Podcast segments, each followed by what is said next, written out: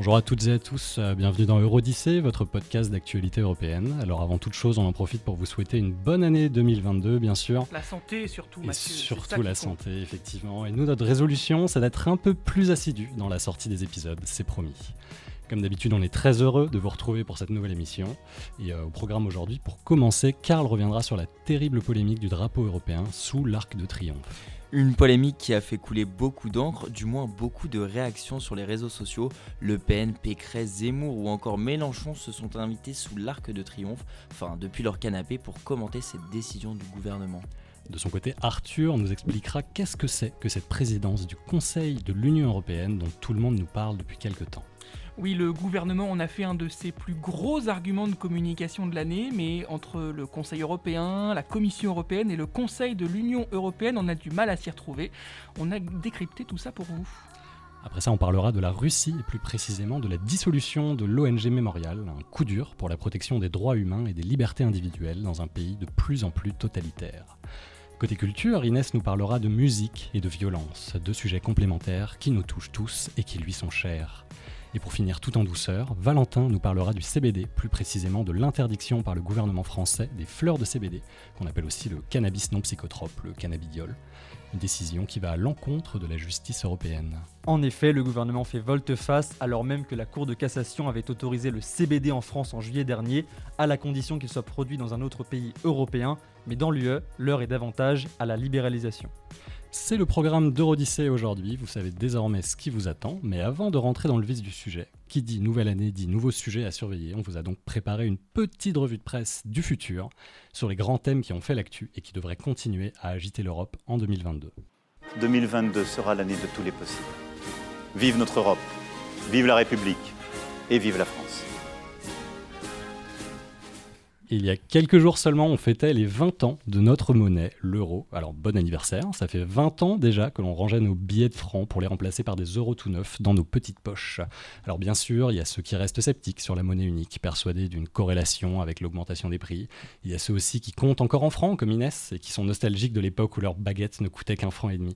Mais globalement, l'euro aujourd'hui, c'est la monnaie quotidienne de 342 millions d'Européens dans 19 pays. Ça représente environ 26 milliards de billets en circulation, c'est colossal, et ça permet à l'Union européenne de rivaliser avec les plus grandes devises. Les échos parlent même d'une monnaie en bonne santé qui aurait particulièrement bien résisté à la crise sanitaire. Un autre anniversaire qu'on célèbre cette année, 30 bougies cette fois, c'est l'anniversaire un peu plus triste de l'effondrement de la Yougoslavie. Alors pas de réel consensus sur la date de fin de la République socialiste fédérative de Yougoslavie. Certains disent que c'est 1986 quand Slobodan Milosevic prend le pouvoir en Serbie, d'autres diront 91, la date de déclaration d'indépendance de la Slovénie et de la Croatie. Mais pour tout le monde, c'est 1992 qui met le dernier clou dans le cercueil de la Yougoslavie. C'est un très bel article de l'hebdomadaire serbe Le Temps, traduit dans le courrier international cette semaine, qui fait le point sur ce qui reste de Yougoslave dans les Balkans, la Yougo-nostalgie d'une création politique inédite, un idéal culturel, économique et linguistique. Un espace commun détruit par plus de 20 ans de conflits sanguinaires. Et puis il y a ces mots de Predrag Lucic, écrivain et journaliste croate, qui nous rappelle que, je cite, La Yougoslavie était notre Union européenne, rêvée par les meilleurs et détruite par les pires détruite justement par des nationalismes ethniques meurtriers, les Balkans peinent toujours à se relever. En 2021, les fantômes du passé ressurgissent. En Bosnie-Herzégovine, le Parlement a voté récemment une série de lois ouvrant la voie à, un- à une potentielle sécession de la République serbe de Bosnie. C'est une en- entité serbe qui persiste dans l'État bosnien. Des velléités séparatistes qui vont jusqu'à la création d'une armée indépendante. Alors même si on n'en est pas à une guerre civile, c'est évidemment un gros moyen de pression qui pèsera dans la politique balkanique. Et enfin, 2022 pourrait sonner le glas du régime de Viktor Orban en Hongrie. Premier ministre depuis 2010, il devra faire face, lors des prochaines élections, à une opposition qui, pour la première fois, s'est unie dans une coalition de taille. Sociodémocrates, libéraux, écologistes et même l'extrême droite se sont joints à cette opposition. Dans les sondages, les deux partis sont à égalité et le combat s'annonce serré. L'opposition reproche notamment à Viktor Orban ses campagnes de haine contre les LGBT+, et d'autres minorités. Et il le qualifie d'être aussi, je cite, un dictateur corrompu, traître aux valeurs européennes. Alors que Viktor Orban est actuellement un frein à une politique commune de l'Union européenne, les résultats de ces élections pourraient bien bouleverser le paysage politique européen. Voilà, c'est tout pour euh, cette euh, revue de presse prédictive en quelque sorte de 2022 et c'est l'heure de rentrer dans le vif du sujet.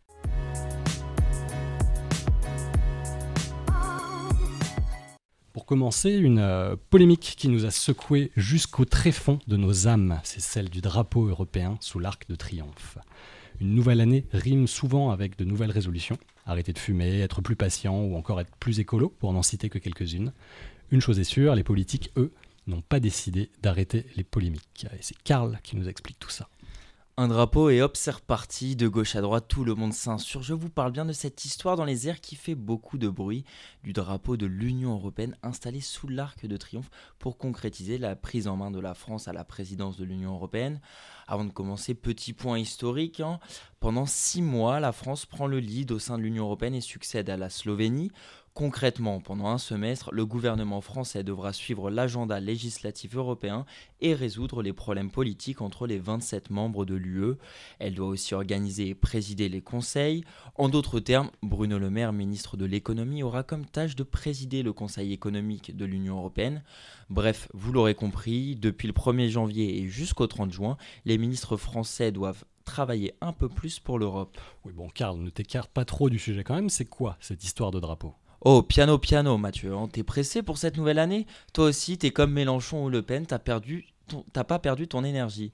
Bon, en gros, pendant qu'Inès était en train de placer les Parisiens au Bouffe du Nord et que Baptiste préparait ses cocktails avant l'arrivée de ses potes à l'appart, eh bah certains fonctionnaires de l'État installaient ce grand drapeau bleu avec les 27 étoiles juste au-dessus de la tombe du soldat inconnu. Mais euh, ça va, il n'y a, pas mort d'homme en fait. Non mais ne dis pas ça trop fort, en hein. ni une ni deux, Marine Le Pen s'est emparée de son smartphone, celui qu'elle a eu au pied du sapin, celui, tu sais, celui financé par tes revenus. Hein. Merde, je me suis trompé de chronique. Revenons à la déclaration de la présidente du Rassemblement national, elle qui s'est dit outrée de voir le drapeau remplacé par celui de l'Union européenne. J'ai pas l'habitude de dire ça, mais est-ce qu'elle a pas un peu raison pour une fois? Encore un qui n'a pas suivi ses cours d'histoire étant plus jeune. Hein. Non Mathieu, notre drapeau tricolore n'a pas été remplacé puisqu'il est seulement accroché pour certaines commémorations, lors du 14 juillet par exemple, ou encore pour le 11 novembre. D'ailleurs, la candidate à l'élection présidentielle ne s'est pas arrêtée là, puisqu'elle a annoncé qu'elle attaquait le gouvernement devant la décision du gouvernement. Pour elle, c'est un véritable attentat à l'identité de notre patrie. Ah ouais, rien que ça Oui, et elle n'a pas été la seule hein, à s'offusquer face à cette décision. Éric Zemmour, de son côté, qualifie ce geste d'outrage. Avant de trinquer avec ses proches, elle, Valérie Pécresse, s'est aussi permise de commenter cet événement. Elle parle alors d'effacement de l'identité française, demandant le rétablissement immédiat du drapeau français. On l'a bien compris, en gros, ça remue bien à droite. Quoi. Pas trop vite, Mathieu. Hein. La gauche aussi s'est invitée à la partie. Jean-Luc Mélenchon, le candidat insoumis, voit cet acte comme une faute et dénonce par la même occasion les caprices macronistes. Qu'est-ce qu'il a répondu le gouvernement face à tout ça? Ah bah tu te doutes bien qu'ils ne sont pas restés tranquillement assis sur une chaise. Hein. Le premier à prendre les armes, Clément Beaune, notre secrétaire d'État aux Affaires étrangères, s'est gentiment moqué de Valérie Pécresse, courir après Marine Le Pen, copier ses tweets, ses basses polémiques quelle tristesse, a-t-il déclaré. Il en a profité pour glisser un petit rappel historique, le même que je viens de te faire, Mathieu, hein, en indiquant que Nicolas Sarkozy, alors président à cette époque, avait déjà accroché le, drapeau de l'Union européenne au moment de la dernière présidence de la France. Emmanuel Macron, lui, est resté plutôt soft avec un léger tacle, une photo de la Tour Eiffel postée le 1er janvier où l'on voit les 27 étoiles projetées sur le monument avec comme petite légende Regardons vers l'avenir. C'est très bien, Karl, tout ça, mais c'est quoi la fin de l'histoire concrètement? Le drapeau, il est toujours là ou il est plus là? Et non, marche arrière activée par le gouvernement, tandis que certains se remettaient à peine du nouvel an, comme notre cher Baptiste, le drapeau de l'Union européenne, lui, ne flottait déjà plus sous l'arc de triomphe. Une belle victoire patriotique selon Marine Le Pen, hein. un plan totalement prévu du côté du gouvernement, une manière de lancer la présidence française de l'Union européenne. Ah, c'était moins une, hein. on a failli entrer dans une troisième guerre mondiale. Merci beaucoup, Karl. Et euh, on parlait tout à l'heure donc du Conseil de l'Union européenne. Justement, c'est notre prochain sujet puisque le 1er janvier, la France a pris la présidence tournante du Conseil de l'Union européenne, une présidence dont l'exécutif français fait sans cesse la publicité, mais avec la multiplication des organes de l'UE, on a du mal à comprendre de quoi il en retourne. Alors Arthur est là pour nous aider à y voir plus clair. Bonjour Arthur. Bonjour. Alors on va commencer par défricher grossièrement le Conseil de l'Union européenne, c'est quoi? Effectivement, Mathieu, tu l'as dit, difficile de s'y retrouver entre tous ces différents organes qui ont finalement tous le même nom. Alors essayons d'y voir un peu plus clair. Au sein de l'Union, ce Conseil est co-législateur, c'est-à-dire qu'il amende et adopte les lois européennes. Pour te donner une idée du processus législatif, le Conseil européen, composé de 27 chefs d'État de l'Union, donne l'impulsion, autrement dit, il pose les priorités politiques du moment au sein de l'Union européenne et se charge de le transmettre aux différents organes. Vient ensuite la Commission européenne, présidée, présidée par euh, Ursula von der Leyen, qui a l'initiative législative européenne. C'est elle qui détient le pouvoir exécutif et qui propose les textes de loi. Textes de loi qui sont ensuite euh, votés par le Parlement européen, qui réunit des députés élus dans chaque État membre, mais il n'est pas le seul à intervenir et c'est là qu'entre en jeu le fameux Conseil de l'Union européenne. Composé euh, de ministres de chaque État membre, sa présidence est tournante. Tous les six mois, un nouveau pays est chargé de le diriger. Cet organe central de l'Union a le pouvoir d'amender et d'adopter les lois européennes au même titre que le Parlement. Donc si je comprends bien, le Parlement et le Conseil sont une sorte de co-législateur au sein de l'Union? Eh bien, oui et non. C'est là que les choses se compliquent, parce qu'il existe en fait des domaines où le Conseil décide seul, en matière de sécurité sociale par exemple. Pour ce qui est de la politique étrangère et de sécurité commune, la PESC, le Conseil prend les décisions nécessaires à sa mise en œuvre et recommande des stratégies communes. Il veille également à la cohérence, à l'unité et à l'efficacité de l'action de l'Union. Et concrètement, donc ce conseil qu'on va présider pour six mois, il ressemble à quoi? Eh bien, il réunit les ministres des États membres par, domaine de compétences qui se divisent en, en dix formations thématiques. Les affaires générales, le commerce, la santé, les transports, l'agriculture, la pêche et j'en passe. Les ministres se réunissent, débattent et vote selon un système assez complexe à la majorité qualifiée. En gros, pour qu'un texte soit adopté, il faut que 55% des États y soient favorables, c'est-à-dire 15, et qu'il représente au moins 65% de la population de l'Union. Et donc le pays qui préside ce conseil, est-ce qu'il a une véritable influence? Pas vraiment, Mathieu, car en fait, il ne faut pas se méprendre. Hein. Présider le Conseil de l'Union européenne, ce n'est pas être le chef de l'Union. Euh, oui, dommage. Emmanuel Macron ne, présidera donc pas le Conseil européen, qui regroupe les chefs d'État des 27. Bruno Le Maire ne présidera pas l'Eurogroupe. Finalement, la seule prérogative importante, c'est celle des ministres français, qui présideront les formations thématiques du Conseil de l'Union européenne. Une belle opération de communication, donc, mais pas vraiment de pouvoir d'influence. Euh, merci Arthur pour cet éclairage salutaire sur les institutions européennes. On sait que c'est pas forcément super sexy, mais c'est toujours très intéressant et assez important. Euh, maintenant, Baptiste va nous emmener à Moscou, où la semaine dernière, deux décisions de justice ont acté la dissolution de l'ONG des droits de l'homme, Mémorial. Les militants des droits de l'homme se sont rassemblés devant la Cour suprême russe, en vain. Accusé d'avoir enfreint ses obligations d'agent de l'étranger, l'ONG Mémorial International a été officiellement dissoute mardi 28 décembre. Comme de nombreuses ONG russes, Memorial bénéficie de financements venus de l'extérieur et était en sursis depuis la promulgation de la loi sur les agents de l'étranger en 2012. Mais la répression de la dissidence ne s'arrête pas là. Le lendemain, la justice russe ordonne la dissolution du Centre de défense des droits de l'homme, Memorial, pour apologie du terrorisme et de l'extrémisme juridiquement distinctes, ces deux organisations sont en fait étroitement liées, Mathieu. Elles sont toutes deux issues de l'ONG Mémorial créée en 1989 à la chute de l'URSS. Et concrètement, euh, quelles sont les actions de ces deux organisations et quel est l'intérêt pour le pouvoir russe de les interdire? L'une des singularités de Mémorial était d'associer travail sur la mémoire traumatique de l'URSS et défense des droits de l'homme en Russie contemporaine. La branche Mémorial International est présente dans plusieurs pays, dont la France. Son action est dédiée à l'identification des victimes et des responsables des répressions soviétiques.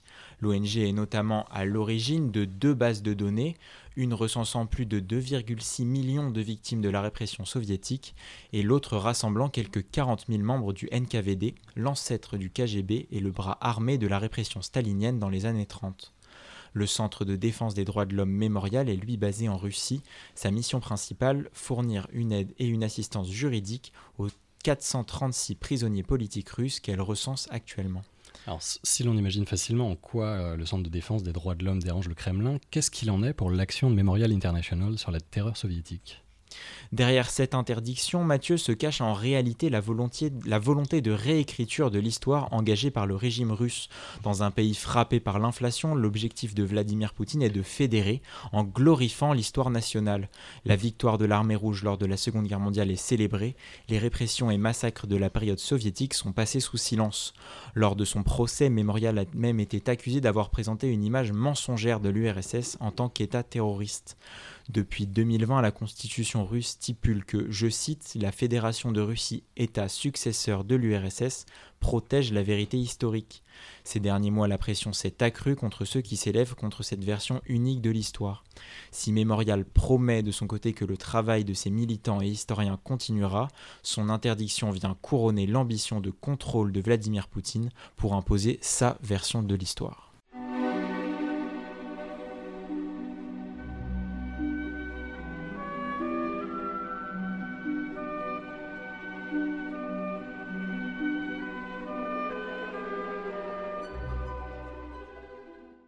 Merci Baptiste pour ces nouvelles plutôt inquiétantes, il faut le dire.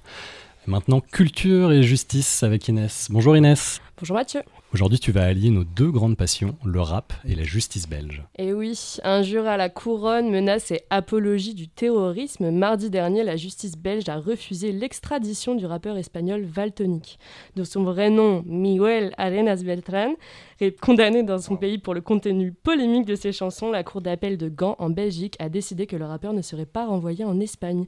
Il s'agit bien ici d'une victoire pour la liberté d'expression selon les avocats de l'artiste. Mais il a fait quoi de si grave pour que ça aille jusque devant la justice alors pour vous recontextualiser un peu l'affaire, en fait l'artiste mallorquin, rappant en catalan, s'est fait connaître par ses textes très hostiles à l'État espagnol et à la monarchie.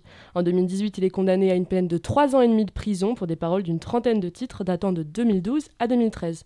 Des chansons distribuées gratuitement à l'époque sur la plateforme MySpace et sur sa chaîne YouTube, et on s'écoute un petit extrait.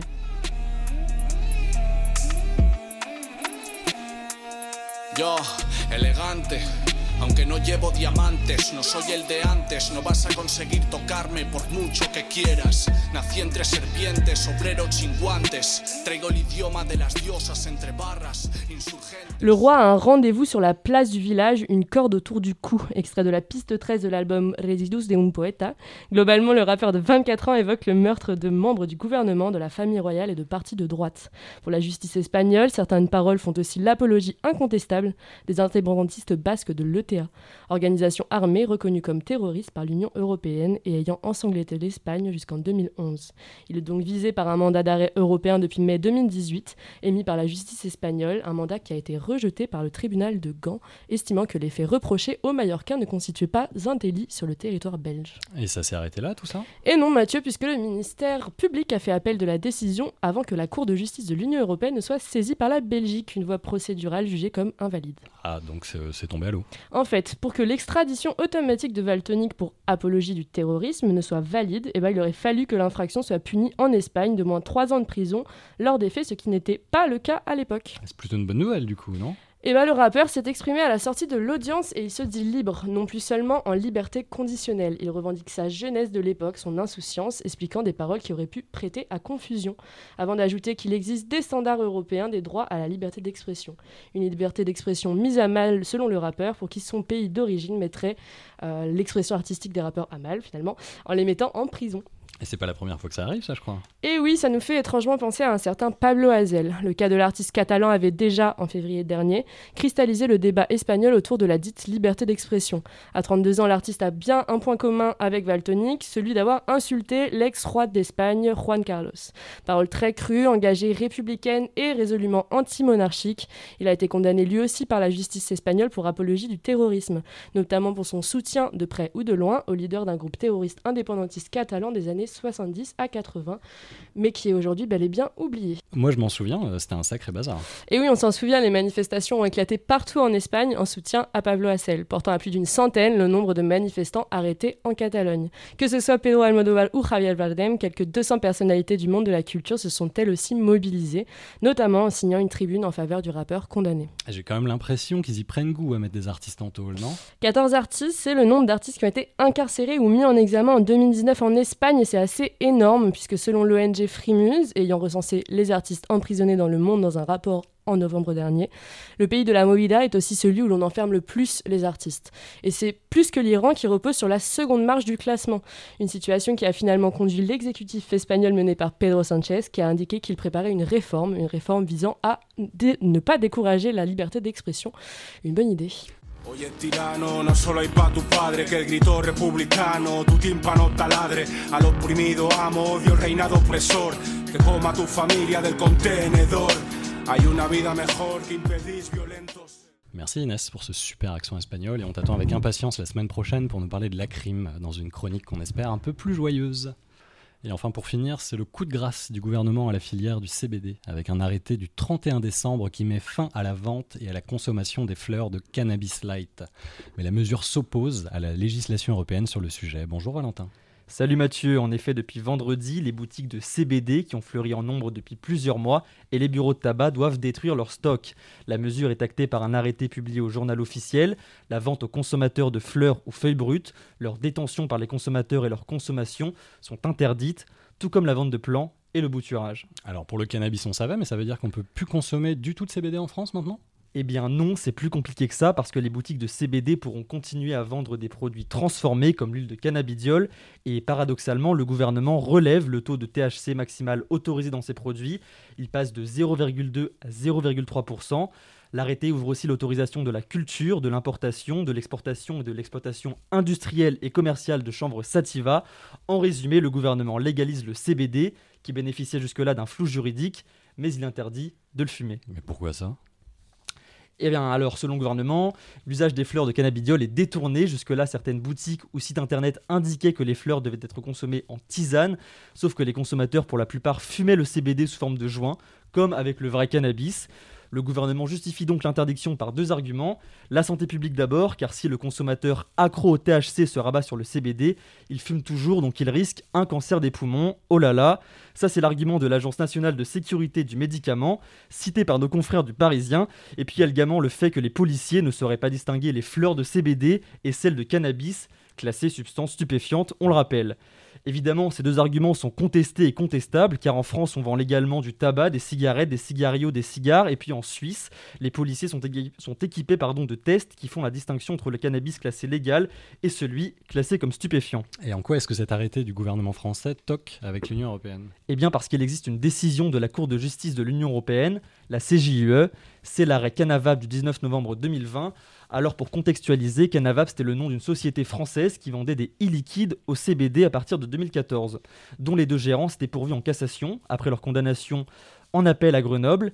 La justice européenne avait tranché entre-temps en rejetant l'interdiction du chanvre bien-être en France. Deux motifs sont invoqués, l'innocuité du CBD en le distinguant aussi bien d'un médicament que d'un produit stupéfiant, et puis en principe de base, la libre circulation des marchandises au sein de l'Union. Alors est-ce que cet arrêté, il pourrait être invalidé? Alors pour l'instant, l'arrêté a été notifié à la Commission européenne et il n'y a pas encore eu de réponse de l'Europe, même si le député LREM Jean-Baptiste Moreau, fervent défenseur de la culture du chanvre, estime que la CJUE risque une nouvelle fois de rejeter la mesure. Sinon, de son côté, le syndicat professionnel du chanvre a déposé un référé en suspension de l'arrêté. Bref, en conclusion, au moment même où l'Allemagne songe à légaliser le cannabis, le vrai, le gouvernement français serre la vis sur le CBD, mais cela ne semble pas au goût de l'Europe. Merci Valentin pour ce sujet euh, stupéfiant et merci à tous car c'est déjà, déjà la fin de cette Odyssée. Merci à vous de nous avoir suivis. On se retrouve la semaine prochaine si tout va bien pour un nouvel épisode d'Eurodyssée. En attendant, n'hésitez pas à nous suivre sur Twitter, Insta, Facebook, enfin vous connaissez. Euh, aujourd'hui à la technique, c'était euh, Baptiste, le meilleur d'entre nous, et c'était une émission préparée par les magnifiques Carl Pereira, Arthur Ponchelet, Baptiste de Dieu, Inès Zegloul et Valentin Guélet. À bientôt et encore bonne année.